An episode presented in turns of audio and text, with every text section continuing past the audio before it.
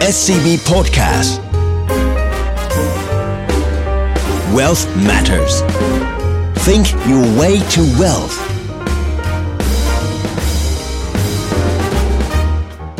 Presented by SCB Wealth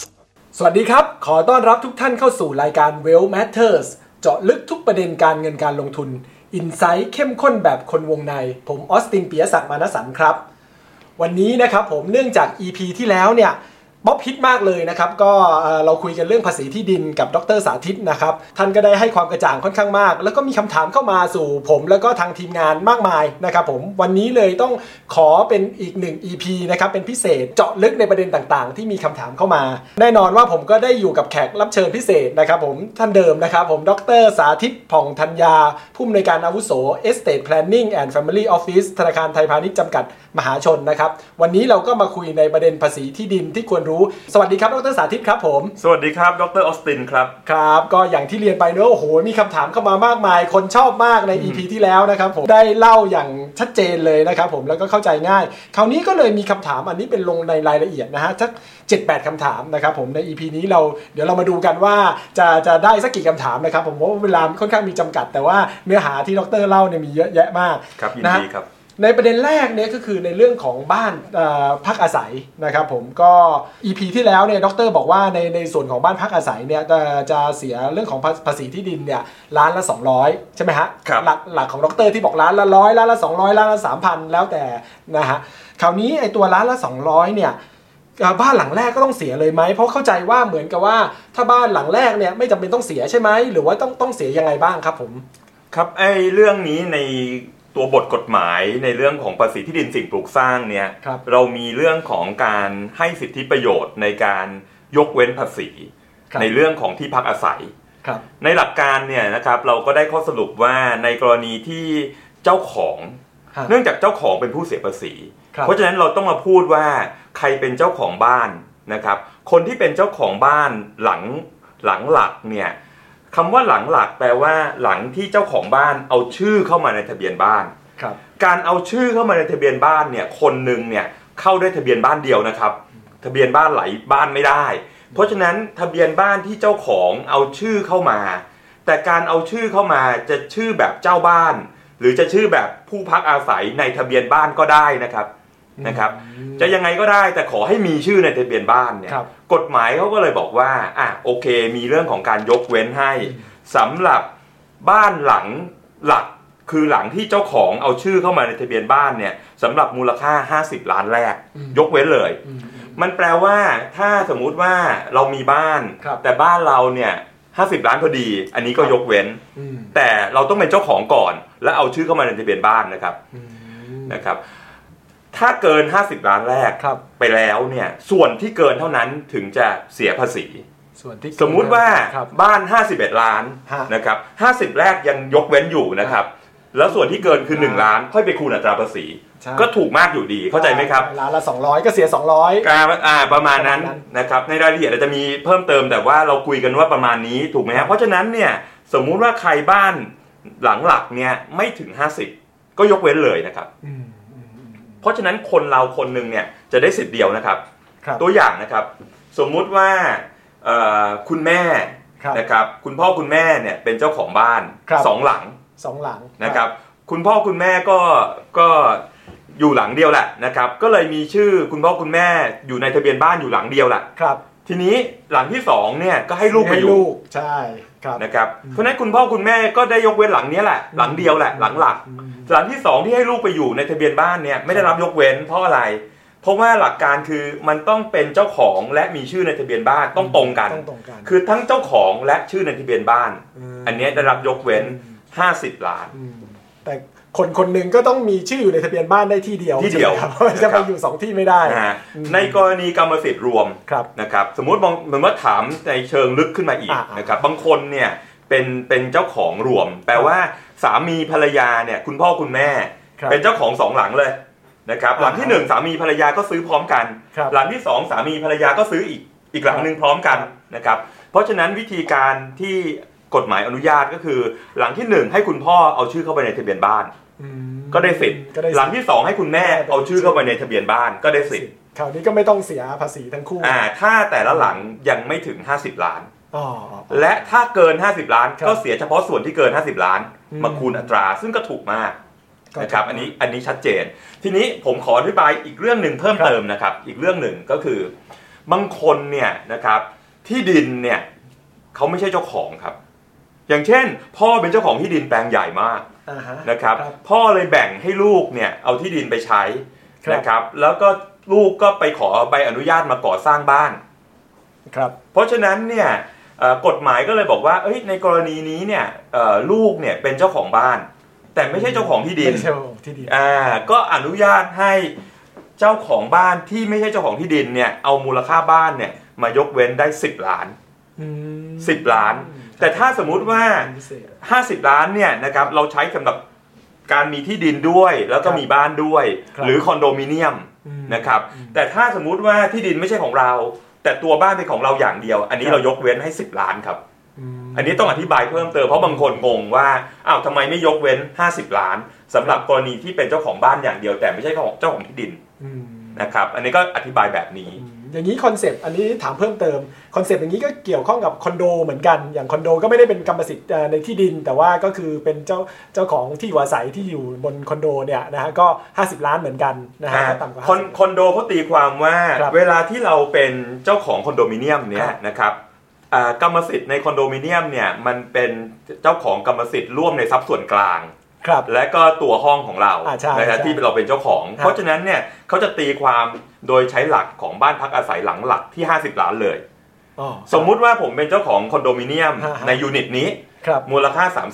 อ่าฮะ30 อันนี้ผมก็ยกเว้นเลย เพราะมันยังไม่เกินครับ50 แต่ถ้าเกินก็เฉพาะส่วนที่เกินมาคูณอัตราภาษีอ๋อเช่นเดียวกันอ๋อ ดังนั้นคนเราแต่ละคนเนี่ยก็จะได้สิทธิ์แค่สิทธิ์เดียวสิทธิ์ก็คือสิทธิ์ในการยกเว้นจากการมีชื่อในทะเบียนบ้านครับแต่ต้องไม่ลืมว่าเราต้องเป็นเจ้าของที่นั่นก่อน บางคนเนี่ยบอกว่า เอ้ย เราเป็นเจ้าของบ้านสามหลัง เพราะซื้อไว้หลายหลังนะครับครับก็ได้สิทธิ์เดียวนะครับอ่าอ่าถ้าจะให้ได้สิทธิ์อื่นนั้นก็ต้องยกไปให้ลูกก่อน อย่างเช่น พ่อแม่มีบ้านอยู่สามหลังครับนะครับ ต้องยกบ้านให้ลูกซะก่อน แล้วให้ลูกเอาชื่อเข้ามามาในทะเบียนบ้าน ถึงจะได้รับสิทธิ์ยกเว้นภาษีตรงนี้ลูกก็จะได้รับสิทธิ์ยกเว้นอ่าอันนี้พอเห็นภาพไหมฮะครับเพราะหลักการคือเราเก็บกับเจ้าของอืมคนจะเข้าใจอ่าคาดเคลื่อนว่าอ๋อแค่เอาชื่อเข้ามาในทะเบียนบ้านก็พอเหรอคำตอบคือไม่ใช่อืมคุณต้องเป็นเจ้าของซะก่อนอืมและถึงเอาชื่อคุณเข้ามาในทะเบียนบ้านอืมครับครับผมครับเอ่อ คำถามเกี่ยวเรื่องอันนี้จริงๆ ถามไปใน EP ที่แล้วแล้วล่ะนะฮะแต่เอ่อเพื่อความชัดเจนขอเรียนถามอีกครั้งหนึ่งเรื่องเกี่ยวกับที่ดินเกษตรนะครับผมเอ่อเรียนถามให้ชัดเจนเลยอย่างสมมุติว่าผมมีที่หนึ่งไร่ในสีลมเลยเนี่ยนะฮะครับแล้วผมปลูกต้นกล้วยเนี่ยแน่นอนว่าเขาประเมินนะฮะเอ่อต้นกล้วย 200 ต้นตามที่ตามอืมเกณฑ์ขั้นต่ำที่ทางกฎหมายให้เนี่ยแสดงว่า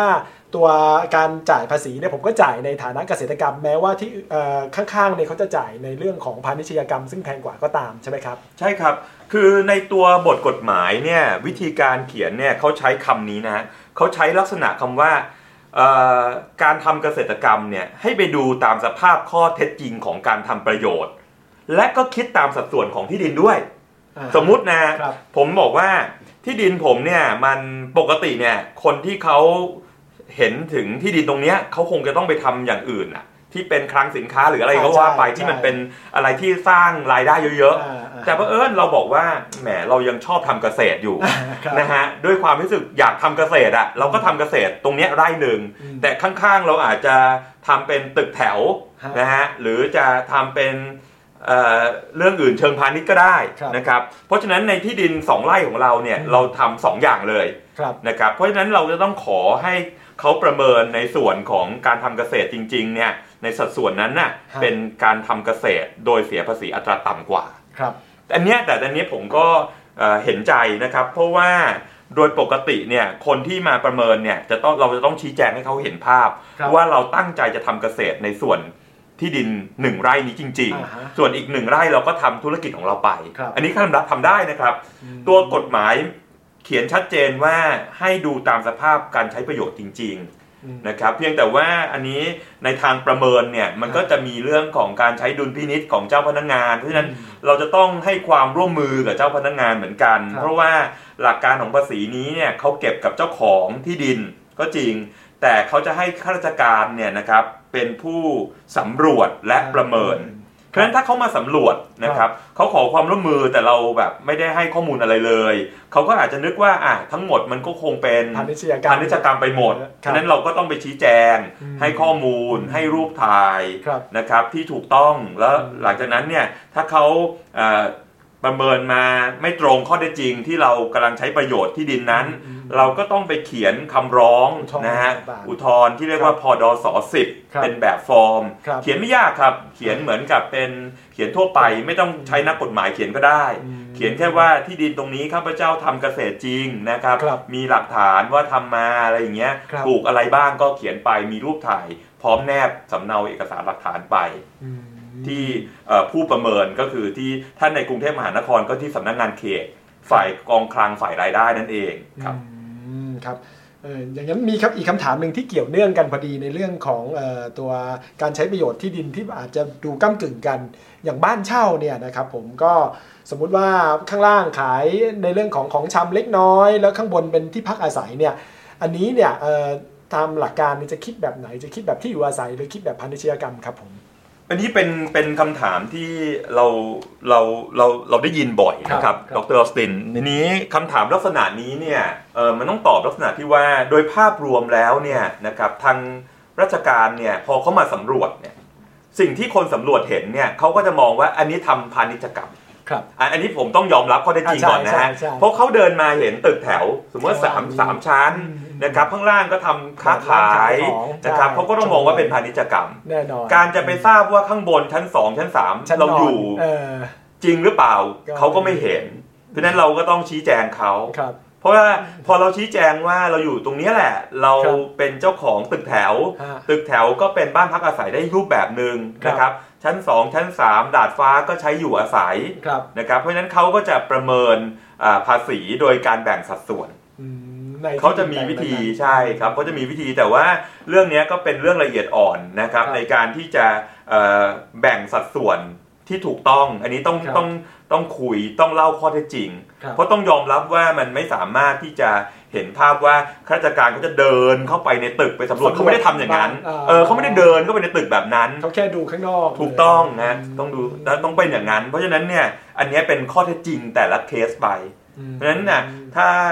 เอ่อเราเกิดประเด็นนี้เกิดขึ้นตามที่ดครัรบซินถามเนี่ยครับอาจจะต้องไปอ่าชี้แจงเขาด้วยนะครับอืมเพราะไม่งั้นเขาก็ต้องมองว่าเป็นเอ่อเชิงพาณิชยกรรมไปครับ ส่วนใหญ่นี่เข้าไปชี้แจงได้เลยไหมครับ หรือว่าต้องรอไอ้เรื่องใบประเมินมาก่อนแล้วค่อยไปชี้ไปชี้แจงตอนหลังเป็นอุทธรณ์ในในหลาย ๆเคสครับเนี่ยนะครับ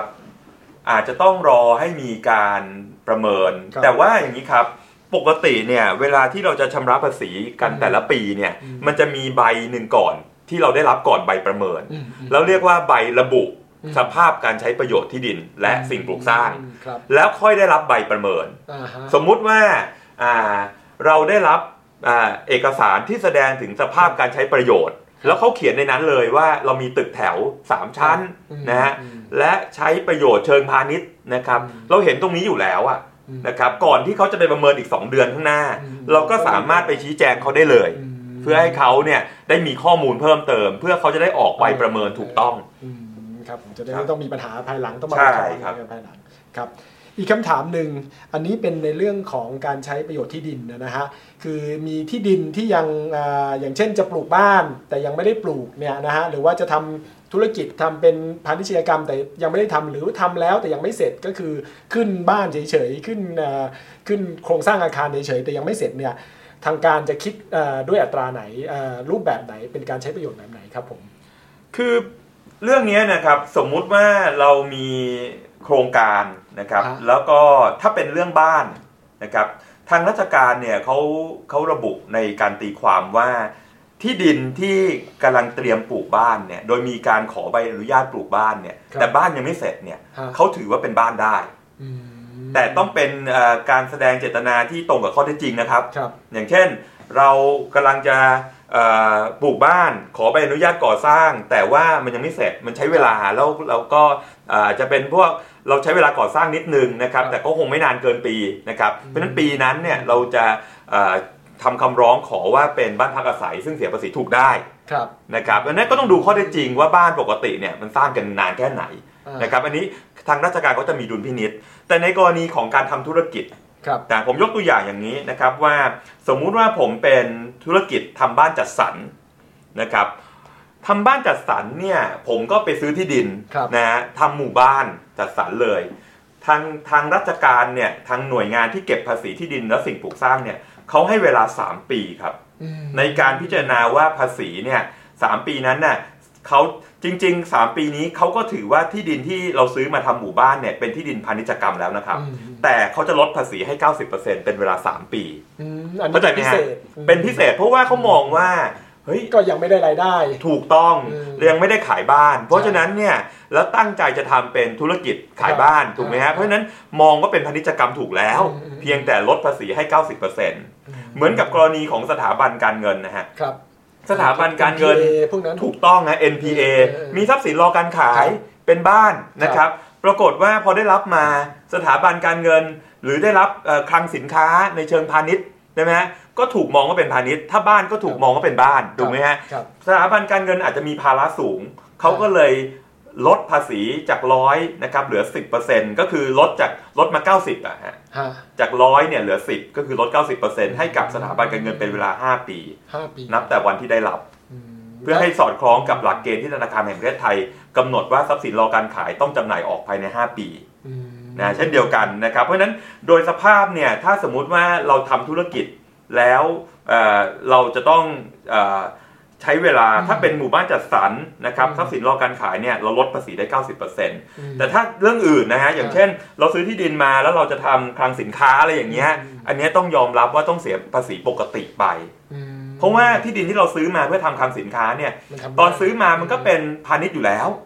ทำคลังสินค้าก็เป็นพาณิชย์ต่อเพราะฉะนั้นเราก็ต้องเสียภาษีแบบนั้นต่อไปครับอืมอืมอืมแต่ถ้าเป็นที่ดิน เกษตรกรรมอย่างเงี้ยฮะครับซื้อมาเตรียมจะปลูกต้นมงต้นไม้ แต่ว่ายังปลูกไม่ได้สักทีดินมันอาจจะไม่ดีหรือว่าอาจจะต้องมีการเตรียมดินหรืออะไรเงี้ยมันเออมันจะมีให้ระยะเวลาคล้ายๆ แบบ grace period แบบอันอื่นไหม หรือว่าจริง ๆ ก็ชาร์จเป็นเพราะที่ดินระหว่างเกษตรกรรมกับรกร้างว่างเปล่านี่มันห่างกันค่อนข้างเยอะเหมือนกันเออ ครับอันนี้อันนี้อันนี้ต้องยอมรับว่ามันเป็นยากเป็นเป็นประเด็นครับเป็นเป็นประเด็นมีช่องว่างครับนะครับเพราะว่าบางครั้งเนี่ยเราได้ที่ดินมาฮะเราต้องเตรียมการทำเกษตรครับนะครับทีนี้ก็ต้องไปเอออยู่ที่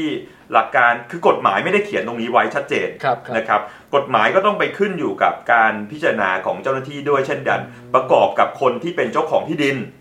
นะฮะเจ้าของที่ดินก็ต้องชี้แจงว่าการทำเกษตรเนี่ยมันต้อง ปรับสภาพอืมเพราะฉะนั้นในตัวบทกฎหมายถึงได้บอกนะฮะว่า บางครั้งเนี่ยเรามีที่ดินอยู่2ไร่ครับผมมันไม่ได้แปลว่าเราต้องทำเกษตรทั้ง2ไร่หมดครับบางครั้งเราอาจจะต้องมีที่ดินที่ปรับสภาพ อาจจะแต่ที่ดินเขาเรียกว่าที่ที่ดินต่อเนื่องนะฮะอ่าจากการทำเกษตรเนี่ยครับจะต้องไม่เยอะกว่าที่ดินการทำเกษตรจริงอ๋อๆ สมมุติว่าเราซื้อที่ดินมาทั้งผืนเนี่ยเราครับยังไม่ได้เริ่มทำเกษตรเลยอ่าใช่มันก็อาจจะถูกมองว่ายังไม่ได้ใช้ประโยชน์อะไรอืมใช่ไหมฮะแต่ถ้าเราเริ่มทำการเกษตรแล้ว แต่บางส่วนยังยังยังเตรียมที่ดินอยู่อะไรเงี้ยเราก็ต้องคุยกันได้เพื่อให้เขาพิจารณาว่าทั้งหมดเป็นเกษเป็นตรเกไปษตก่รอนนะอืมอันเนี้ยมันมันมันอาจจะมีนิดหนึ่งที่ต้องใช้อืมดุลพินิษแล้วก็เวลาของทางการนะฮะแต่ว่าลูกค้าหรือว่าคนทั่วไปอาจจะถามว่า เอ๊ะแล้วในกรณีของการปลูกพืชเนี่ยต้องรอให้โตไหมครับ หรือยังเป็นต้นกล้า ต้นกล้าก็ถือเป็นเกษตรนะครับ แต่อ๋อต้องเริ่มดำเนินการปลูกแล้วใช่เมื่อใช่ใช่บางคนบอกโอ้ยมันต้องใช้เวลานานมันต้องอะไรอย่างเงี้ยเออมันมันไม่ใช่จริงๆอย่างขนานั้ดนนั้นนะถ้าลอ่างเริ่มลงแล้วเริ่มเห็นบ้างเนี่ยก็บอกเขาได้ถ่ายรูปใช่ไปในใช่ให้กับครัทาบงการได้นะโอ้โหมันมันามันต้องสใจดูที่ที่ข้อเท็จจริงประกอบครับว่าคนทำเกษตรเนี่ยมันไม่ใช่ว่าอยู่ดีจะเห็น พืชโตแล้วมาเลยใช่ไม่ได้ใช่ย้ายที่ดินจากที่อื่นมา200ต้น50ต้นอะไรอ่าก็ต้องมันต้องเห็นเริ่มใช่จากต้นกล้ามันต้องเริ่มจากการพัฒนาบางทีมันหลายปีเหมือนกันใช่นะกว่าที่ครัจะบโตให้ดอกผล ครับแหมวันนี้ก็น่าสนใจมากนะครับผมเสียดายเหมือนกันนะครับผมจริง ๆ มีประเด็นที่ทางบ้านเนี่ยถามมาอีกเยอะแยะนะครับผมแต่ว่าตอนนี้ก็คงต้องขอพักไว้ตรงนี้ก่อนนะครับผมถ้ามีเสียงเรียกร้องจริง ๆ คงอาจจะต้องมี EP ต่อไปในในประเด็นเหล่านี้นะครับผมวันนี้ก็ต้องขอขอบคุณดร สาธิตผ่องธัญญาอย่างมากนะครับที่มาให้ความรู้ความเข้าใจเพิ่มเติมเลยในในประเด็นเรื่องเกี่ยวกับภาษีที่ดินนะครับผมแน่นอนว่าอันนี้ก็เป็นเรื่องของ เอ่อ wealth matter นะครับผมทำให้พวกเราเอ่อได้มีการบริหารจัดการความมั่งคั่ง ซึ่งที่ดินก็เป็นหนึ่งในความมั่งคั่งด้วย ก็อย่าลืมติดตามรายการของเรานะครับ Well Matter เจาะลึกทุกประเด็นการเงินการลงทุนอินไซต์เข้มข้นแบบคนวงในนะครับผมก็ติดตามตอนต่อไปใน EP หน้าครับผมวันนี้ก็ขอลาทุกท่านไปก่อน สวัสดีครับ สวัสดีครับ SCB Podcast Wealth Matters Think your way to wealth